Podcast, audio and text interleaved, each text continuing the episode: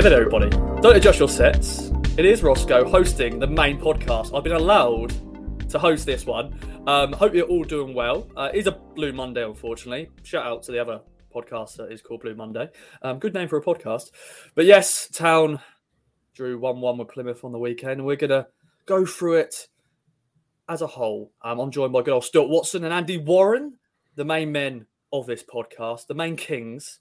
But I'm going to stop rambling. But we've got to shout out our sponsors. Manscaped, use the code KOA to get 20% off and free delivery. And Ginger Pickle. Ginger Pickle, of course, good old Tony Southgate. If you want to help with your Google ads and get into the top of Google, selling more products or with your website remarketing, use Ginger Pickle. But anyway, enough of that. Let's get in Stu and Andy. Happy belated birthday to Stuart Watson. Stu, how you doing, my friend? I'm very well, thank you. I'm good, thank you, Ross. It's nice to see you in the host chair. Yeah, I do this too much, to be fair. Other podcasts, I think people are probably sick of me. But here we are, guys. Heafy, I wouldn't say he's angry. I think he's just very frustrated after the weekend. So he's took the day off to just refresh himself, ready for the week ahead. So he'll be back. Do not worry, guys. It won't be me. I imagine he's just sort of just in his garage doing a sort of a Rocky-style montage, yeah. just beating up a punch bag, getting his frustrations out. They did it again, didn't they? They did it again. They bottled it again. But no, 20 games to go, guys. 20 games to go. Anyway, though, let's bring in good old Andy Warren. Always a pleasure, my friend. How are you doing? I'm all right, thanks. Stu, what did you do for your birthday? Why wasn't I invited?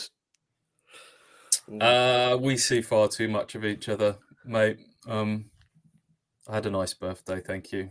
Had a few family round yesterday. My wife did a top-tier picky tea. Just put out a right spread. Got the old extender table out. It's an extender. Yes. Yeah. Covered with all sorts of a cheese board. It's great. I like it. Hope you had a good one though, my friend. Let's not beat around the bush then, boys. Let's get right into it. It was a big game on the weekend against Plymouth. Packed out Portman Road. 1-1. The final score. We're going to go through it as a whole. Snap thoughts, though, Stu, on the day itself and the result. Entertaining, deflating. It's probably the sort of the two words I would use to sum that game up. I thought disappointing that neither manager went for the great advert for League One, cliche after that.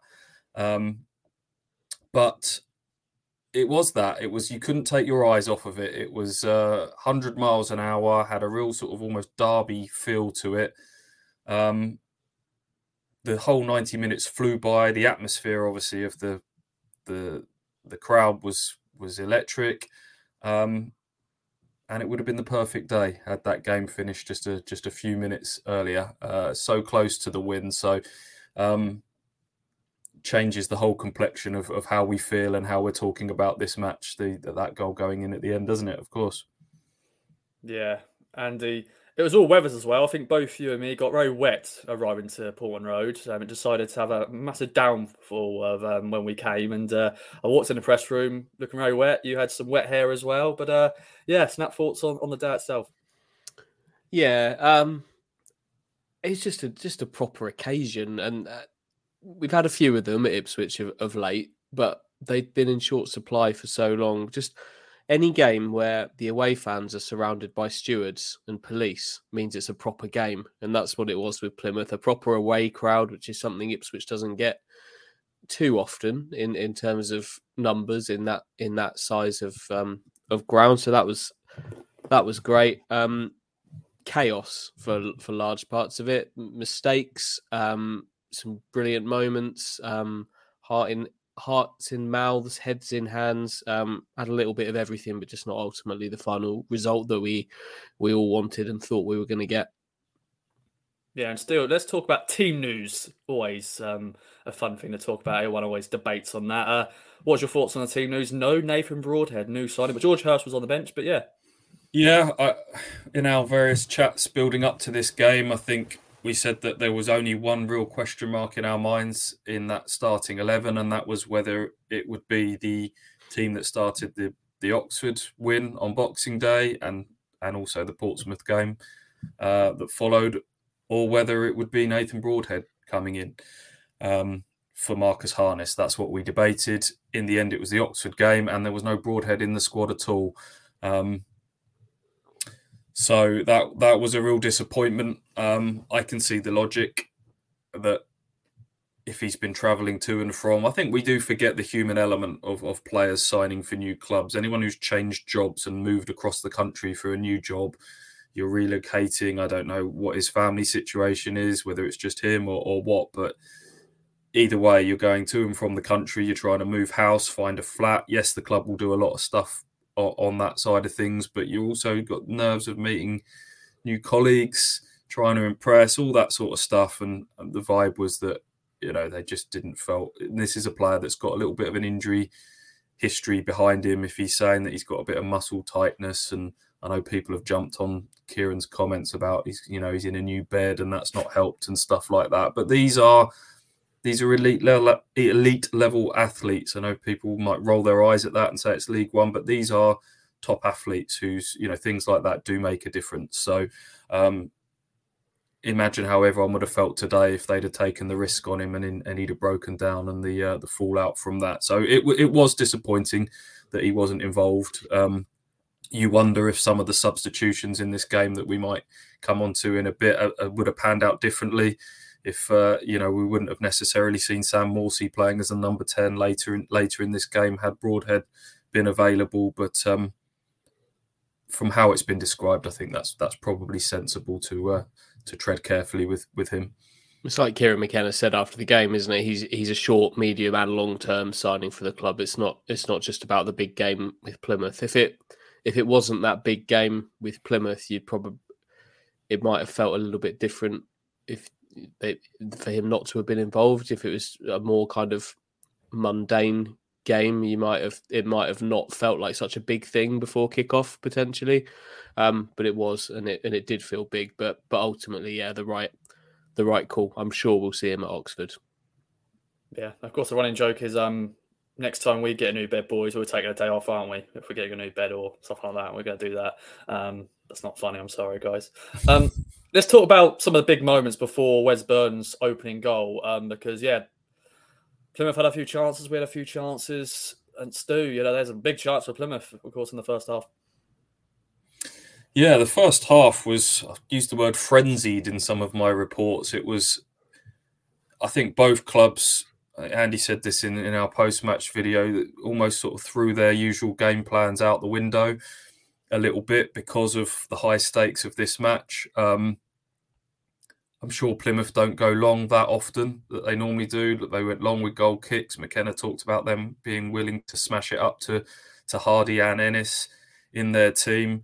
And Ipswich just didn't have that usual time on the ball. How often, 9 times out of 10, Ipswich at Portman Road are so used to teams being deep, playing with a low block. They have to sort of be patient and probe and work the ball. And all of a sudden, Plymouth were right in their faces. Credit to them. That was a real high-intensity press from them, no more so from their two central midfielders, Matete and Randall, who I thought took some real risks. They were right up high, and Matete was kind of almost man-marking Evans, trying to stop him, sort of picking it up off the defence and spraying those passes. So It was very cat and mouse. It was risk versus reward. Plymouth took some risks with that man-to-man marking. Ipswich, I think, quite quickly worked out that they had to play over the top of them to try and sort of beat that press, and they were doing that. They were finding Freddy Ladapo's chest. They were finding his feet. He was looking strong, holding the ball up.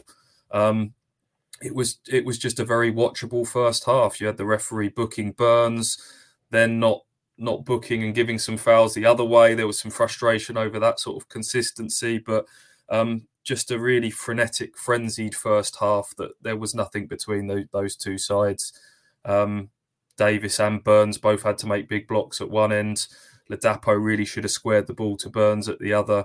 But yeah, as Andy just said, we hope this would be a proper football match, a proper occasion, and even though it was 0-0 at half time, you knew that this was a real game on our hands. Definitely. And Andy, there's a few times where Walton, you know, because they were doing such a high press, weren't they, Plymouth? And Walton, you know, some back passes to him. There's a few little, oh my God, moments. But yeah, you're going to get there in that sort of game. Yeah, you are. Christian Walton's taken a fair amount of heat in the aftermath of this game, I think. Some of it deserved, some of it not. Goalkeeping wise, I thought he was absolutely fine at the weekend. He kept goal well, couldn't do anything about the goal that went in at the end, deflected up into the top corner. But yes, he could have kicked better, but Ipswich put him in that situation, and Plymouth put him in that situation as well. It's difficult. You have mixed feelings about watching League One teams play out from the back. It's high risk, high reward. I think he played some nice balls, sort of caressed some balls kind of into the middle of the pitch to try and find Ladapo at times, which worked really well for Town. But under pressure, yeah, there were some issues. It wasn't just him; it was Danassian as well. Had a few issues with back passes. That the one in the second half, very very nearly, it did get charged down and didn't go too far wide of the goal. But while I'm sure he'll come away thinking he could have kicked better in that game, I think some of the heat he's got as an individual, it's maybe a little bit undeserved, if I'm honest. I agree with that. Do you agree with that, Stu? You know, I know it was the battle of the two Plymouth boys. You know, Michael Cooper, really good goalkeeper for Plymouth, and Christian Walton came through their youth academy as well. But he got a little bit of flack on the weekend. Several times he just put the ball straight through to his opposite number, didn't he? And yeah. Maybe it's because he's just not used to kicking long.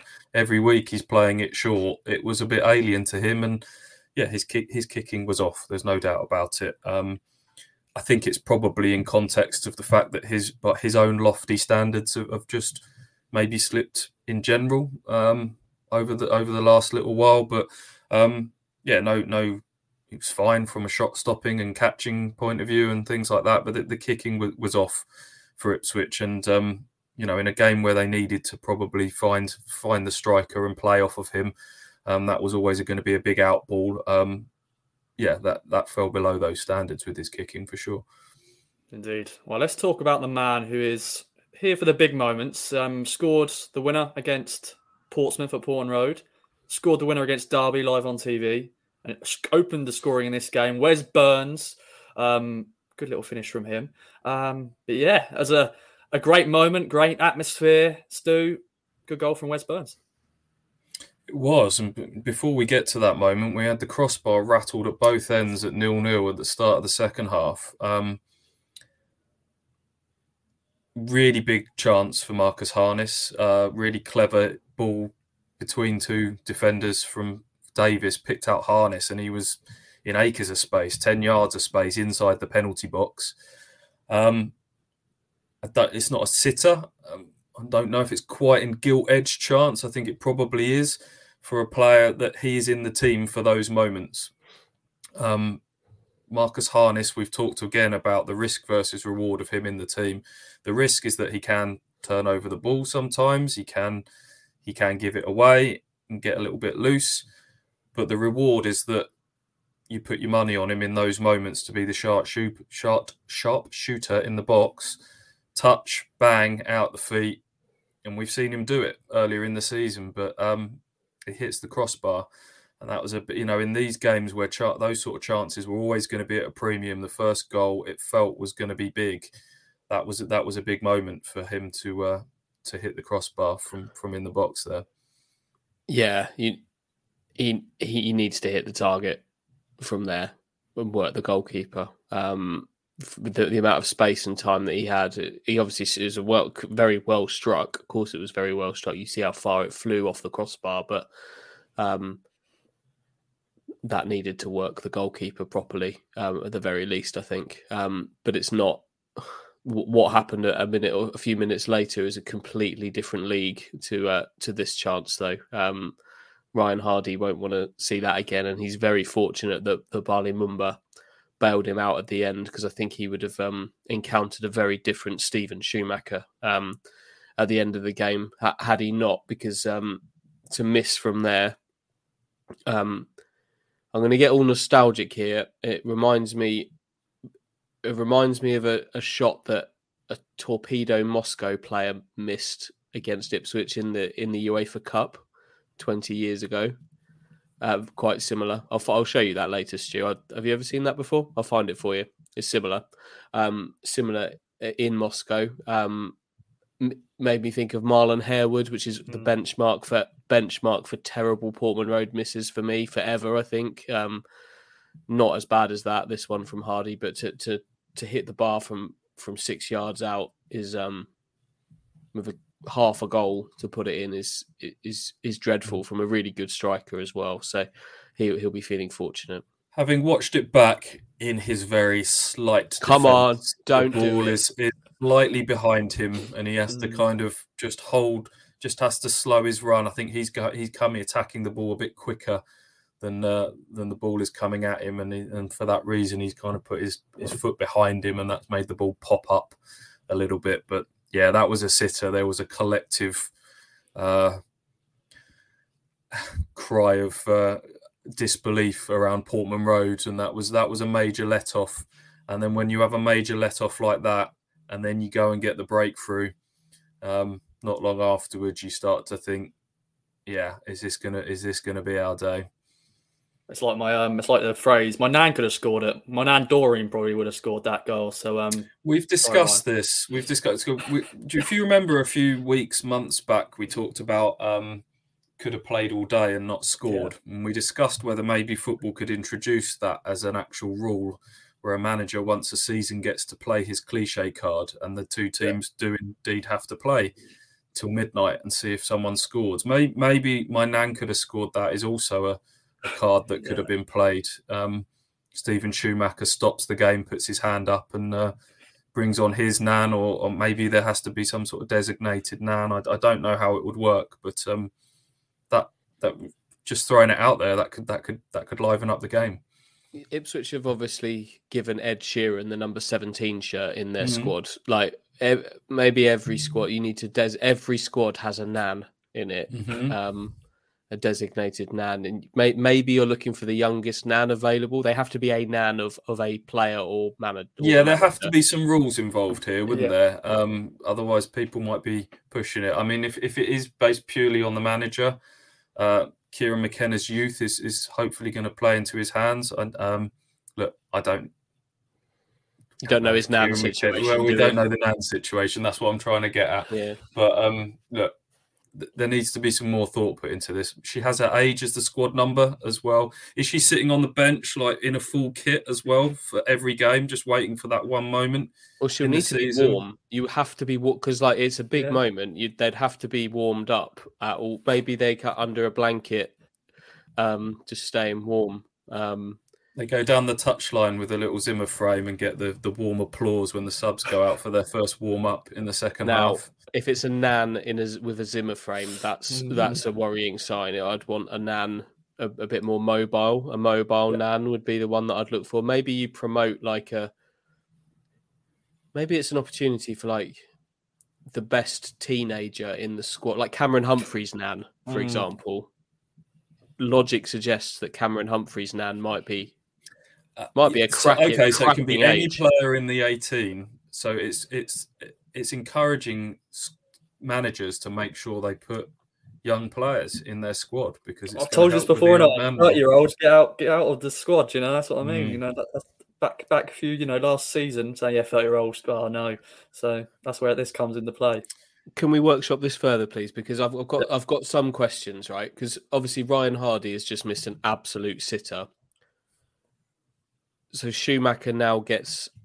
What Schumacher's got the chance here to right that wrong. Does the whole thing just get recreated? Niall Ennis has to get away down the it's like snooker where the referee has to kind of re-spot the ball from where the cross came in, and and then they recreate the situation, but replacing Ryan Hardie with said nan. And if she scores, they get the goal. I don't know what the jeopardy would be. I think if she misses, that's it. It remains the same. And that's the nan season over at that point. If she's missed, okay. You can only play that card once in a season. Can you imagine the roar of the crowd if nan scored? Knee slide. Yeah. broken hip. But imagine if Nan put the ball in the net, and there'd be a scenario eventually where Nan would win promotion for somebody or win a cup final. Nan would be amazing. Imagine an Aguero moment. Oh. Nan. Yeah, big up all the Nans out there. If you're a Nan listening to this podcast, hope you have a good day. But yeah, Nan trials, they'd have to hold Nan trials. This Nan chat's gone on too long. That was a great diversion though. Ryan Hardie missed a sitter. It was still 0-0, and then Wes Burns went and scored. Yeah, I think Wes Burns' Nan's probably pretty good as well. We don't know his situation, but enough of that. Anyway, boys. Well, Andy, great goal. You tried to get us away from the Nan chat, Ross, and you've dragged us back to it immediately. Wes Burns did a goal to put Ipswich ahead. Yeah, and no Nan was required here because it was a thumping shot from Wes Burns that just beat an incredibly good goalkeeper for power into the top corner. Just beat him for power. Thumping, and thunderous, lashed. On the angle, but the best part of that goal was the touch from Luke Wolfenden. That's a deft. It was, and he knew it as well because the rest of the team all ran off with Wes Burns to that North Stand Cobbold Stand corner. Luke Wolfenden went the other way and very pleased with his work, and so he should be. I think he played well in general, but that touch was really beautiful, cushioned. He ran all the way round the other way, round the back of the goal and lapped up a little bit himself. Like that must have been an incredible experience for those players to hear that roar as that ball went in. I'd love to experience that. I think that's the thing that I'm most envious of these football players, getting to just be at the centre, the target of that noise and that outpouring of relief, joy, whatever emotion it is. It's great. And I love the footage the club got of the celebration, kind of Wes Burns one by one going through his little rituals that he has with all of his mates, like ending, no twerking this time. He hasn't done that for a while, but just ended after all the hype and all of the outpouring of emotions. It just ends with and like really calm, that little nice little handshake that him and Janoy do, just to the gentleman, two little gentlemen shaking hands at the end of a really big moment. That was really nice. Connor Chaplin reminding him to do the ear cup to start with, and then you're right, and then eventually it all dies down. Janoy's waiting. He's waiting. He knows he doesn't need to rush. There's no need to rush that handshake. Let everyone else do all of that. And then little handshake to finish. Love it. It's just a shame it didn't prove to be the winner, isn't it? Yeah, I was about to say that. In the end, didn't matter because Plymouth equalised. Do you want to cover it? It did matter. It does matter. It did. Yeah, we got a point still, and it was great. Yeah, it needed to be scored. It did matter. Yeah, but before we get to the Plymouth equaliser, there's like a fair amount happened, didn't it? Kieran McKenna's talking. Ipswich led for half an hour. Kieran McKenna's talking about Plymouth not necessarily kind of battering the door down, which I would agree with, but they did grow into it, and kind of Ipswich, things broke down a bit for Ipswich, didn't it? Wes Burns went off with a knock, which doesn't sound like it's anything to worry about at all, but it all meant a bit of a reshuffle, and ultimately the game ended with George Hurst up top. We should probably talk about him in a moment. But George Hurst up top with a three of Sam Morsi on the left, Connor Chaplin and Kane Vincent Young as like the attacking three behind George Hurst, which isn't really what we were expecting, and I doubt we'll ever see that again from Ipswich. No, all that talk we had about what's the bench going to be and the attacking options, no one would have predicted that to be the finishing attack. There's been a lot of chat about substitutions, and I don't know how I feel about it because it's always easy to be smart with hindsight. Ladapo and Harness are the first two to come off on 67, not long after the goal. On comes Hurst, and on comes Humphreys. And interestingly, it's Humphreys who goes and sits in that deeper role alongside Lee Evans, and Morsi goes to play as that inside left forward. I thought Ladapo had a really good game. I want to take the chance to give him a shout out. Yes, he had a couple of sort of greedy moments in the final third. Maybe could have shown a bit more awareness, but he looked like someone who had a bit between his teeth. I thought he was strong. I thought he gave their centre halves a real handful for them, held it up, really emptied himself into that game. And in the end, probably just you know, it was important to sort of freshen that up, especially when you got Hurst on the bench. I completely agree with what you said about Ladapo, particularly in the first half. I thought he was the best Ipswich player in the first half, but had a really interesting reaction, as there always is, to some player ratings after this game, and his was the one that got the most attention out of all of that. Like a lot of people would describe him as horrendous, awful. But I didn't think that at all. I think he obviously had that big moment in the first half that we've discussed where he absolutely should have had his head up and thread Burns away. But his kind of persistence, ultimately he had a shot block behind that won the corner that led to Burns' goal. And he worked really hard up front. I think he gets an unnecessary amount of critique, I think. And we discussed him at length recently, but I thought he had a good game. And I enjoyed watching Hurst when he came on as well. It didn't always bounce his way, the ball. He looked like he was making his debut, like as players can do sometimes. A lot of effort, a lot of running. But what I liked most about him is, while it didn't necessarily happen for him in terms of the ball bouncing the right way for him, he just looks like he's going to fit what McKenna wants.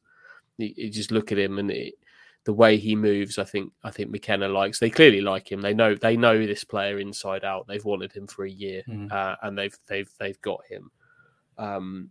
Nearly set up a goal within sort of moments of coming on, didn't he? Where he ran the sort of left side of the box and cut it back from Morsi, who didn't really get hold of the shot and sort of dragged it a little bit. And Cooper had to turn it around the post, but. Yeah, very early days on him. You know, again, we talked about the Broadhead first week, meeting your new teammates. He's not played a huge amount of football in the first half of the season, so he's going to be a little bit rusty in terms of match sharpness. So all of those factors considered, and where the game was at and the emotion surrounding it, that was an encouraging little first glimpse of George Hurst, I thought. Yeah, they've got two strikers there that I think will dovetail. I don't think they're going to be on the pitch at the same time very often at all. But I think they've got two players there that should provide something for Town during the final 20 games here. I'd like Ladapo to be a better impact sub. I think he's a better starter of a game at the moment. I think he's much better when he starts games. I think he feels that love a bit more. I think he feeds off the pre-match atmosphere and everything. He looks like he starts games really well. I'd love to see him come off the bench and be a real impact as well, because he'll have to do that at times too. They're going to have to dovetail nicely. Yeah, I thought Ladapo had a good game. And do you think, because he's a striker, he will just get that more, you know, criticism and stuff like that? George Hurst is a big boy, isn't he? He's a big boy. We knew he was a big boy, but seeing up close and personal, he was a big boy. He's big boy, but he's skinny as well. Athletic as well. Like he's mobile. He can move, and I think he's got a little bit of everything. So, I think they'll be okay. So what's the logic behind Sam Morsi playing higher up and Humphreys deeper? There is that. If I'm trying to put my McKenna hat on, I'm thinking we're ahead. It's a hurly-burly game. It's frantic. It's frenetic. Cameron Humphreys may only be 19, but we've seen enough evidence that he's got an old head on young shoulders. He's someone who can receive it in tight situations, who can make intelligent, calm decisions when games are getting hot like that. And so, and they obviously felt that he trusted him to go and be in that sort of where they were pressing high on him. He was someone that might be able to kind of alleviate that press. I didn't think Sam Morsi was his usual self in this game. He had a couple of those moments where he played a 1-2 and sort of surged through the heart of the pitch, but a little bit off colour, again, by his own lofty standards. But you can't be taking your captain off in this sort of scenario. So maybe that was the sort of the compromise option there. For me personally, and this is not trying to be smart in hindsight, because I said this during the game. I think I put it into words in the live blog and stuff, and I certainly said it to you, that I felt like James Wilson was on a booking. I thought Dan Scar was looking like he had an awkward time when the ball was put in behind him and they were getting one-on-one with him. I'd have liked to have seen Caden Jackson's pace up against someone like that, give something to... We'd seen that Ipswich's out ball was to play over the press, and maybe sort of Jackson might have been able to do something in that sort of inside left role. Yeah, it's at the same time, like, the other two, when Burns went off, the change was to bring Vincent Young on, which is obviously we've talked about Caden being a Wes Burns kind of dovetailer over there as well. And that was interesting as well, that whichever way you dress it up, as much as Kane is good on the ball, can play a bit higher. It's a more defensive option, isn't it? It was just quite defensive. If they had seen the game out, you'd talk about that as being excellent game management. The fact they didn't means you don't. But the Morsi one, I don't know. I can kind of square that off in a couple of different ways. Was it to try and protect Davis and that left flank a little bit more, possibly? I don't think he always gets the most protection down the left, Davis, and he doesn't offer himself the most protection either, because he's a gung-ho flying left back. So maybe it was a bit of that. I also thought I thought Morsi played quite well, actually. I enjoyed watching him in this game, but I think he emptied himself. I think he was knackered. So was it more of you wanted to freshen up, like you've kind of hinted at? You wanted to freshen up that engine room, and probably he would have been the one you'd take off because he was knackered. But you didn't want to do that. Take your captain off, which they ultimately did. Eventually, he did come off, But you wanted to kind of take him out of the real heart of this game as well. I don't know. We don't know the logic behind it, but it was unusual, and I'm not sure we'll see it again. The Vincent Young one is obviously enforced, like you say. Burns coming off. We're at the 84th minute by that stage when he eventually comes off. And then you've got a straight choice. Do you bring on Vincent Young, who's more of a fullback, to play in that sort of faux wing-back role, or do you bring on Caden Jackson, who's played there before? He went with Vincent Young, and I think as the game reached the 90th minute, they got naturally deeper, and I think Vincent, at one stage, I think I said to you, they're getting deep here, and it was a proper back five. You know, both the sort of the wide forward guys had dropped in, and it become a back five, and it had just started to get a little bit nervy, a little bit edgy, and they just started to invite some pressure, which was a shame, because you alluded to it there. McKenna said it's not like Plymouth were banging the door down. There wasn't a barrage of shots and crosses, and I thought they managed the game pretty well after going 1-0 up. And it's just when that match hit, then, you know, the 9 minutes of stoppage time went up, I just started to get a little bit deep and nervy and edgy, and the crowd, you know, you'd sense it. The ooh goes up when the 9 minutes comes on, and just invited that pressure on the edge of their box a little bit. And obviously there's some misfortune with the deflection to take the ball into the top corner. It's shades of Fleetwood again, with Burgess being the man that the ball deflects off of and loops into the top corner. But could Ipswich have done more to have prevent that situation? Could they have been a little bit braver not to have got so deep? I don't know. And we never will. Sadly. But if you are talking about inviting danger, the goal is a good example of that, isn't it? Just how close to the edge of the Plymouth box, the Ipswich box, Plymouth were able to get and work the ball. A good ball from Azaz, Mumba inside. Humphreys maybe sitting off a little bit, and he's got quite a lot of space to get the shot out. I don't think you can put any blame on. You can't put blame on Burgess for it. He did all he could. Could he have done more if he was a yard higher up the pitch? Maybe, but yeah, it's ended the way it has. McKenna talked about they'll look at the fine details of it. Could they get down the line of the shot in a more effective way that stops it? Could loads of little things that they'll pick through, but sometimes it's easy because, you know, what if Cameron Humphreys then just sort of clatters into him in the edge of the box and then they get a free kick and then someone sticks the free kick in and you go, oh, that's terrible ill discipline. So you can always pick it apart afterwards and be smart. I thought it was a good pass. I thought it was a good run. And I thought it was, you know, obviously good finish aided by a deflection as well. But in isolation, if Ipswich were going along quite nicely, you could swallow all of this much easier. But it's the fact it's against the backdrop of last-minute goals and points dropped that I think is giving everyone just as the jitters are just starting to bubble up again.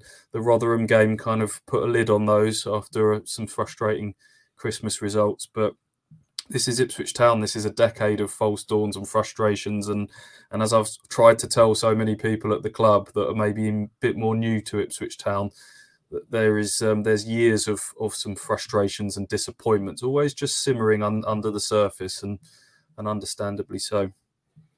Yeah, and it had to be him, didn't it? Bali Mumba, who went round a good game. Of course, you know, there's a few little chants from Town fans to him about, you know, being Norwich, you know, loanee. But it had to be him scoring the goal. And that atmosphere just went flat, didn't it? And I just couldn't believe there's 29,000 people. Of course, a lot of people were leaving at that stage. But yeah, it had to be him. Boys, let's sort of round off this chat at the Plymouth game then. A draw, the right result? What do you reckon, Andy? Yeah, yeah, probably. But a draw never feels like the right result when you're leading a game into stoppage time. It can't feel like that, and that's why both sets of fans, not also factoring in kind of their respective positions in the table as well. But Ipswich fans would have gone home feeling like they'd lost. Plymouth fans went home feeling like they'd won. But I think on balance, yeah, it was a sort of a hammer and tong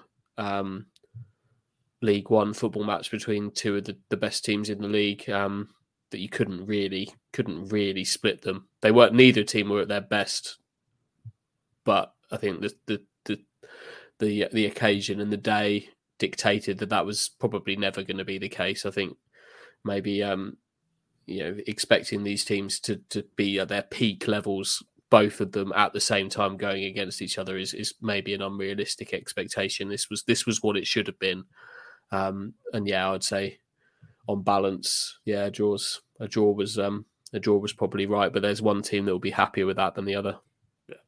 Yeah, Stu, Town fans, after speaking with me after the game, just gutting was the word. Just couldn't believe it. Another game we're conceded late on, another, you know, 3 points dropped. But overall, you know, draw, the right result. Yeah, it was over the course of the 99 minutes or whatever we got in the end. I don't think you could argue that a draw was the correct reflection of that. McKenna said, "Yeah, we can't have too many complaints with that." But yeah, you can't be. There's no solace in that, is there? When you've come so close, and it's in another example of that. And you look at it. I said after the Rotherham game, I thought that might be a little bit of a sort of. I was not sweeping the Portsmouth and Lincoln results and performances under the rug, but I kind of thought a lot of illness in the camp. Caveat to that, Oxford was the real Ipswich Town on Boxing Day before that illness really came in. And, you know, if this was Ipswich's blip, then they were laughing. But now this sort of puts a different complexion on it. I looked at it. Last 10 games, Ipswich are 9th in the form table. 1-3, drawn 6, lost 1. And that start of that 10-game run is Charlton. And you start to wonder if the events of that day in stoppage time, how big a sort of psychological blow that afternoon was for Ipswich Town to have been 4-2 up in stoppage time, and whether that's now become a bit of a thing for Ipswich, whether it is starting to become a bit of a mental block going into late in games. It's 15 points dropped from winning positions, which is starting to mount up a little bit now, and we'll come on to kind of what's required over these last 20 games. But it's looking nip and tuck now for top two, and you're just starting to worry that some of these missed opportunities and points left out there might just look back on the final day and rue one or too many of those. Whether it's becoming a mental block for the players or not, what you can't argue is that you can feel it in the stadium, can't you? There's no kind of, I don't think any team is ever really comfortable taking a 1-goal lead into stoppage time. I don't think any stadium in the world is going to ever feel kind of like free and easy. This is fine. But when you do have a bit of a history of it in recent times and a ball goes into the box in stoppage time, there's naturally in the stadium, you can feel it, an edge. And every time it happens, that edge gets more and more. And it's a bit of a vicious cycle, really, because you can't not feel like that, even with the best will in the world. So I don't know. It's each and every one has its own individual circumstance, doesn't it? Every game is different, every half is different, but they are adding up. And we started off talking about it was one of those days. It's one of a lot of days. The points drop thing does require a little bit of context, in that if you're a team that takes the lead a lot, teams that are at the top of a table are going to be open to dropping more points from winning positions, because they're going to be in winning positions more often than most. I think Ipswich have scored the game's first goal 20 times in their, what are they at now, 26 games into the season, and they've scored, and they've broken the deadlock in 20 of those, which is more than anybody. So that does leave you open to dropping more points when you get ahead. Plymouth, for context, have dropped 11 points from winning positions this season, which is only 4 less than Ipswich. So it's maybe not as bad as it first sounds when you say 15 points dropped from winning positions. That sounds horrendous out loud. And it only have taken one or two of these situations to have turned the other way. And there has been some misfortune with deflections and things. Sometimes Ipswich haven't dealt with high balls into the box when you talk about Charlton and other games, and they could have done better. Fleetwood, this one, shot from the edge of the box, deflection. As McKenna said, football ultimately, for all the work they put into it, is a game of chaos and misfortune and deflections. I can't remember the exact phrase that he used. A game of chance. Yeah, like is it a low-scoring game defined by something? He's come back to you on that words. One. He's better at finding words than us. But you get the point. So, yeah, this is where Ipswich find themselves out with 20 games to go now. Is it a three-way race for the top two? There's one or two sort of on the rails that might have something to say about it, but it's increasingly looking, I think now we know it's going to probably go down to the wire. It's certainly how it's looking to me. It should do. You can talk about all the fine margin moments, and the hope's got to be that during these final 20 games, Ipswich can find a way to be on the right end of those fine margins a little bit more often, because if they can, they're in all of these games. Like if you just look at the rest of the top 6, it's taken three. Town have conceded three times against Plymouth. Mumba's on Saturday was the closest range of all of those from the edge of the box. They've taken the lead twice against them in 2 really even matches. Sheffield Wednesday, they only drew at Hillsborough because Michael Smith's offside goal was allowed to stand. They beat Derby at Portman Road. They should have beaten Bolton on the opening day. Sam Morsi had a really gilt-edged chance to win that on the opening day, and they would have beaten Barnsley were it not for Marcus Harness having a goal wrongly ruled out. All of those real fine margins there. Imagine what the table would look like if those fine margins had gone Town's way. More often than not, they're finding themselves on the wrong end of the fine margins. If they can just tweak that slightly to get on the right end of them, things would look so much brighter. Easier said than done. But if I was playing devil's advocate here, you'd then say, ifs, buts, maybes, coulda, woulda, shoulda. That's quite a long list of, oh, but if that had happened and if that had happened. And all of those things you say are absolutely legitimate, and I can't argue against that at all. But it comes back to these big occasions for Ipswich Town, the big statement moments are not happening quite enough. Yes, Derby's happened. Yes, they've beaten Peterborough and Portsmouth this season. The shine has been taken off those results a little bit with the way those two have dropped away massively. Then you're going back to last season. It's Wickham in McKenna's first game. It was Plymouth on Paul Mariner Day. But the record against Ipswich, ever since Ipswich have dropped into League One, their record against the teams that have finished above them has not been good enough. And you could argue that even since McKenna's taken over, yes, it's improved, but has it improved enough for Ipswich to be a top two finisher, where we're talking about higher standards that we're holding Ipswich Town to now.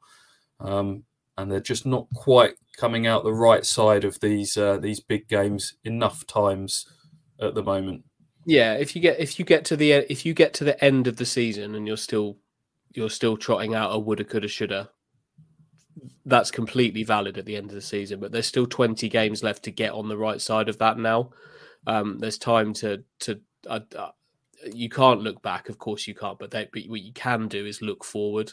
And in all of those fine margins games, you can make a real argument as to why Ipswich should have achieved what they wanted to achieve. And I'd argue that they are capable of doing that. And so with 20 games left, that's why, for me, I'm able to feel quite positive about that, because I trust Kieran McKenna. I think him and his players have earned the trust. They've shown us how they can improve within a year. They were 11th on this date a year ago, obviously under Paul Cook for the majority of the time before this. They were 11th a year ago. They're 20 points better off and a lot of positions in the table better off now. They've shown improvement over that year. And I trust McKenna and the players to show an improvement in these final 20 games, particularly when you factor in George Hurst coming into the team properly, the Broadhead coming into the team properly. I would back them to find a way to mean that in these 20 games, you can get rid of the woulda, coulda, shoulda arguments from the previous ones, because all it needs is for them to improve from draws to wins. We're not talking about coming from being well beaten in these games to having to suddenly dominate teams and beat them.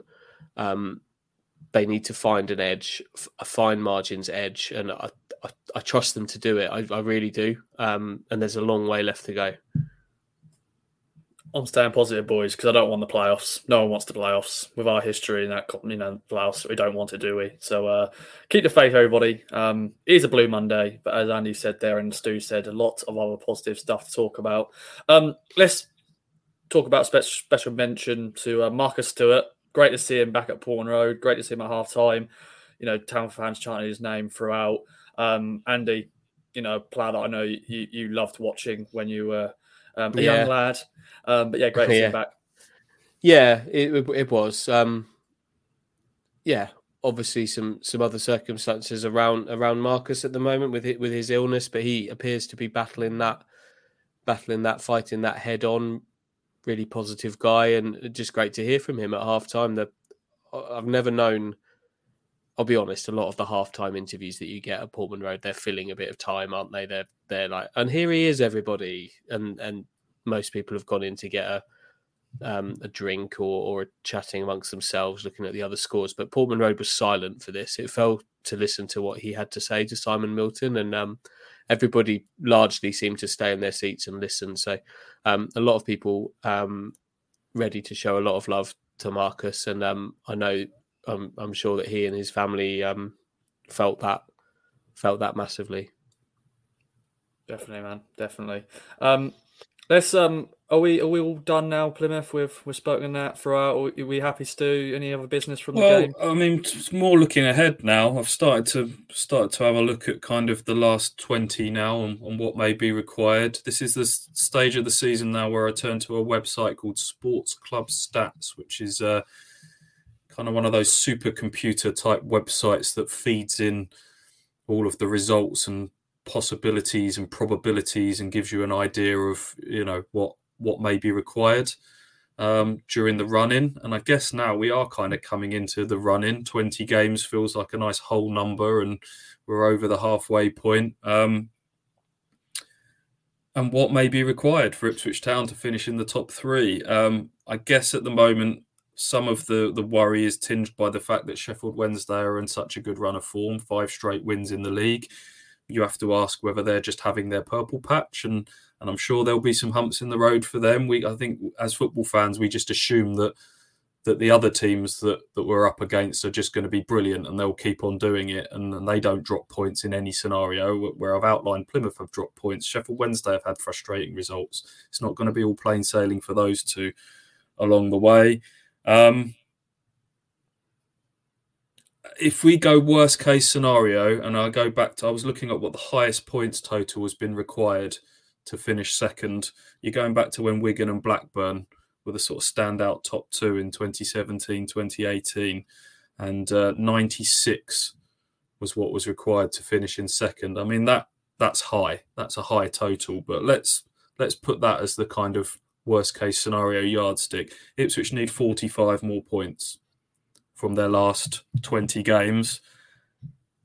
And I think they took 41 from their first 20 games of this season. So that's not a million miles away. That's a couple of results, just a couple of draws turning the other way, which could easily happen. I'm with Andy. I'm still feeling quite confident about this. I think Ipswich have been pretty consistent. They just need, what they do need is just a bit of momentum. Just at some stage, just the snowball to start to gather a bit of pace and string a few results together and just get that feel-good factor really pumping again. Ideally, going into that Sheffield Wednesday game at Portman Road next month, if they can get something going in these next few games heading into that one, that would be ideal. It's going to be fairly high, isn't it? That you're probably right. It's probably not going to reach that 96 barrier, but it's going to be 90 plus, 93, 94. It's going to be something high, I think, this year required. So they are going to have to sort of do what you've laid out there, Stu. It's not this isn't going to be an 88, 90 point job for second place. I wouldn't suggest. 45 more points is to lay that out is 14 wins, 3 draws, and 3 defeats. So they've only lost 3 games. Is it 3 games that so far? Yeah, 3 in 26. So, yeah, the defeats part of it, you wouldn't be too worried about. It's just only 3 draws there. It's turning a few of these draws into more wins. That's what we're talking about. Isn't it's a simple mission. Well, simple in words, mission, isn't it? Turn a few draws into wins, fine margins, and I think that's what will decide where Ipswich finish the season. Yeah, Sheffield Wednesday v Plymouth the weekend before Ipswich hosts Sheffield Wednesday. So that's a massive 8 days for Sheffield Wednesday coming up in February. I'm just already starting to look at the Ipswich fixtures, seeing what is that a little spell there where they look okay on paper. That could be 3, 4, 5 wins in a row. And then I look at March, April, and I see Ipswich have got Bolton away, Barnsley away, Derby away, all in the space of a few weeks. And you think that's crunch time there. I get it. I get that people are feeling a bit nervy. We've waited a long time for Ipswich to be in a hunt like this. But we've also got to be excited as well. We've got to be excited. We've got the Hurst and Broadhead factor. As you say, McKenna has shown that he can improve squads window to window. If he can take them to another level. And we're not talking about 2, 3, 4 levels of improvement.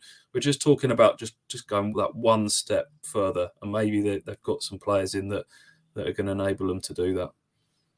And do you think that some luck will come Town's way as well? Because I feel like this season we hadn't had that luck yet, like coming off someone's arse or getting a right decision. Of course, we had a few penalties, but not that much. Do you think that's hopefully going to come? I know some Town fans were mentioning that, like, surely Townsley get some luck this season now, because we haven't had it yet. There's other clubs who are getting deflections. Plymouth, 3 of their goals have been great goals against us, but there have been deflections. But yeah, is Town's luck going to come their way at some stage? Because I think every team has it. Who knows, Ross? Yeah, that's the thing with luck. You never know. It could get worse. Who knows?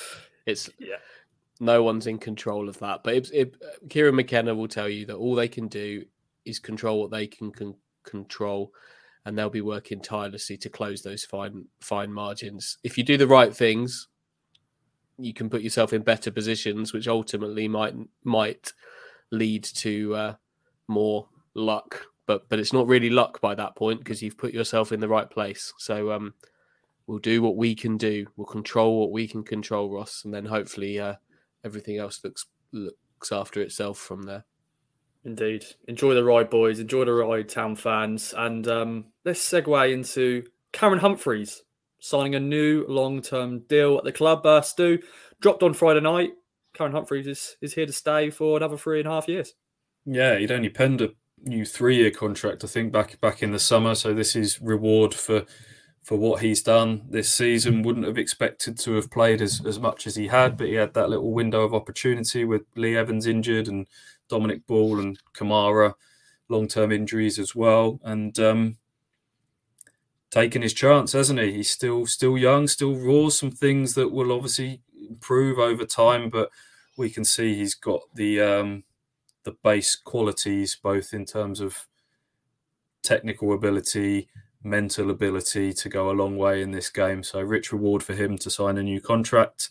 Nice to see Ipswich being proactive on the contract front. For years, we talked about Ipswich sort of sleeping at the wheel and letting situations get too late in the day, but they're in a position where they've got a bit of financial muscle that they can be proactive and sort those things out, like they did with Wolfenden, like they did with Burns last summer. So for all the short-term chat we're having about this season, it's easy to forget that, you know, the long-term picture is the medium and long-term picture is also looking very good for this club. You pleased with that, Andy? Another 3.5 years of Cameron Humphreys. Yeah. I am pleased with that. He'll be hopefully the hope's got to be that he can keep growing, keep improving, and he can move through some levels of this game with Ipswich rather than sort of waiting for him to go elsewhere to do it. But yeah, that's undoubtedly good news. I liked the video, by the way, because he's been at the club for so long, and video of him in Ipswich Town kits from very young, and just it's a little bit emotional. I think it gave a lot of people goosebumps because you always like one of your own boyhood fan and everything like that. But yeah, it's great to see him sign a new contract. All right then, boys. Sorry, in the vein of kind of people that have had long associations with Ipswich. It really is. I don't know why this fascinated me at the weekend, but Richard, during the halftime bit where Marcus Stewart was talking, Richard Keogh was kind of stopped his warm up and just stood and watched it. And that, like, not only did Richard Keogh, was he kind of a ball boy at Ipswich during that era, kind of when maybe a little bit after when Marcus was here playing, but they played together. Marcus Stewart is 50, and Richard Keogh is a current Ipswich Town first team player. They played together at Bristol City, and I don't know why I just found that absolutely fascinating that I don't know why it's not even that they're not even that much different in terms of age. They're only 14 years different in terms of age, but that just interested me, and I thought I'd just brain fart that out onto the podcast for everybody. There you go. Enjoy, use it as you wish. I like that. So actually, it segues nicely into our final little thing because a man who's also 36 years old and, of course, got connection with the town, Cole Skuse, scored his first goal in, 1,946 days. Of course, he's not a goal scorer, Cole Skuse, but he scored the winning goal for Colchester on the weekend. And Stu, 2 goals at town in his whole town career in 200-plus games. And, he doesn't score much, but, another goal for him. He seems to have been very popular at Colchester, just judging by social media and looking from the outside in. Not all of them have, not all of the ex-Ipswich players, I think, have set the world alight there so far. But Cole Skuse is getting that sort of same sort of warmth and love that not over the top, but just appreciated. And Andy texted me on Saturday night to say he'd scored, and I just immediately assumed it would be. The Cardiff goal again. I just assume that you wait all that time, and then he does that. I watched it back. Yeah. The goalkeeper's had a bit of a mare there. It's sort of it swerves a little bit in the air, but it's a goalkeeper error, isn't it? But good for you, Cole. Yeah, it's good. So I know sometimes we're talking about former players, but Cole Skuse never scores goals, and when he does score, it's you've got to mention it, haven't you? But yeah, there we go. I think that's it then, boys. It's been a one hell of a podcast, but as always, any other business. Andy, anything else you want to mention, my friend? I'd like to hear more about how you can sort out your Google ads and all of that kind of stuff. With what does that mean?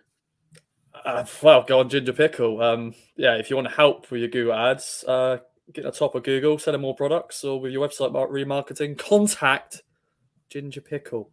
Go on their website and they'll help you out. So, yeah, that's all I know anyway. I'm not very good with that sort of stuff.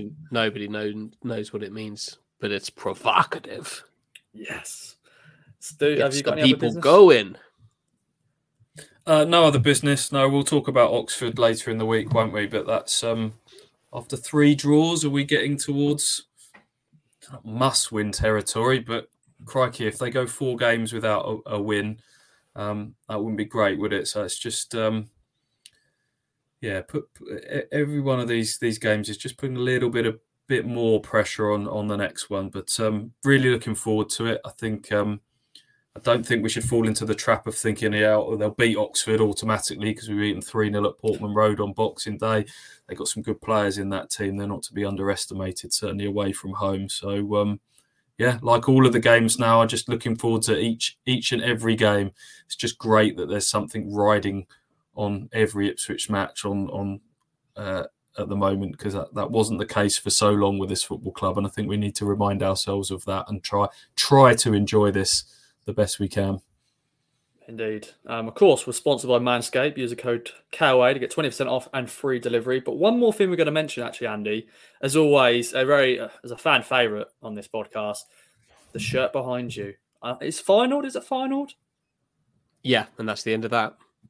But no, let's talk about it for the viewers. If you're, of course, listening on audio, you can't see it, but tell us that's the number. I like it. It's nice. It's just, it's very clean and simple, but I think it does the job. It's a finalled shirt from 2004. I will not be wearing it because it's made by Kappa. Have you ID'd that, Ross?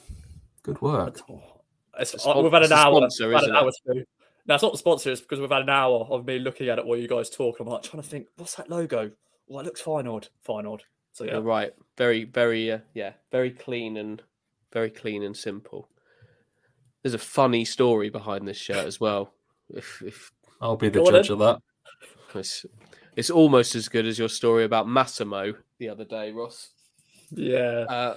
It's not actually that funny. Ordered it from a bloke in Hungary off of eBay. Thought it got lost in the post.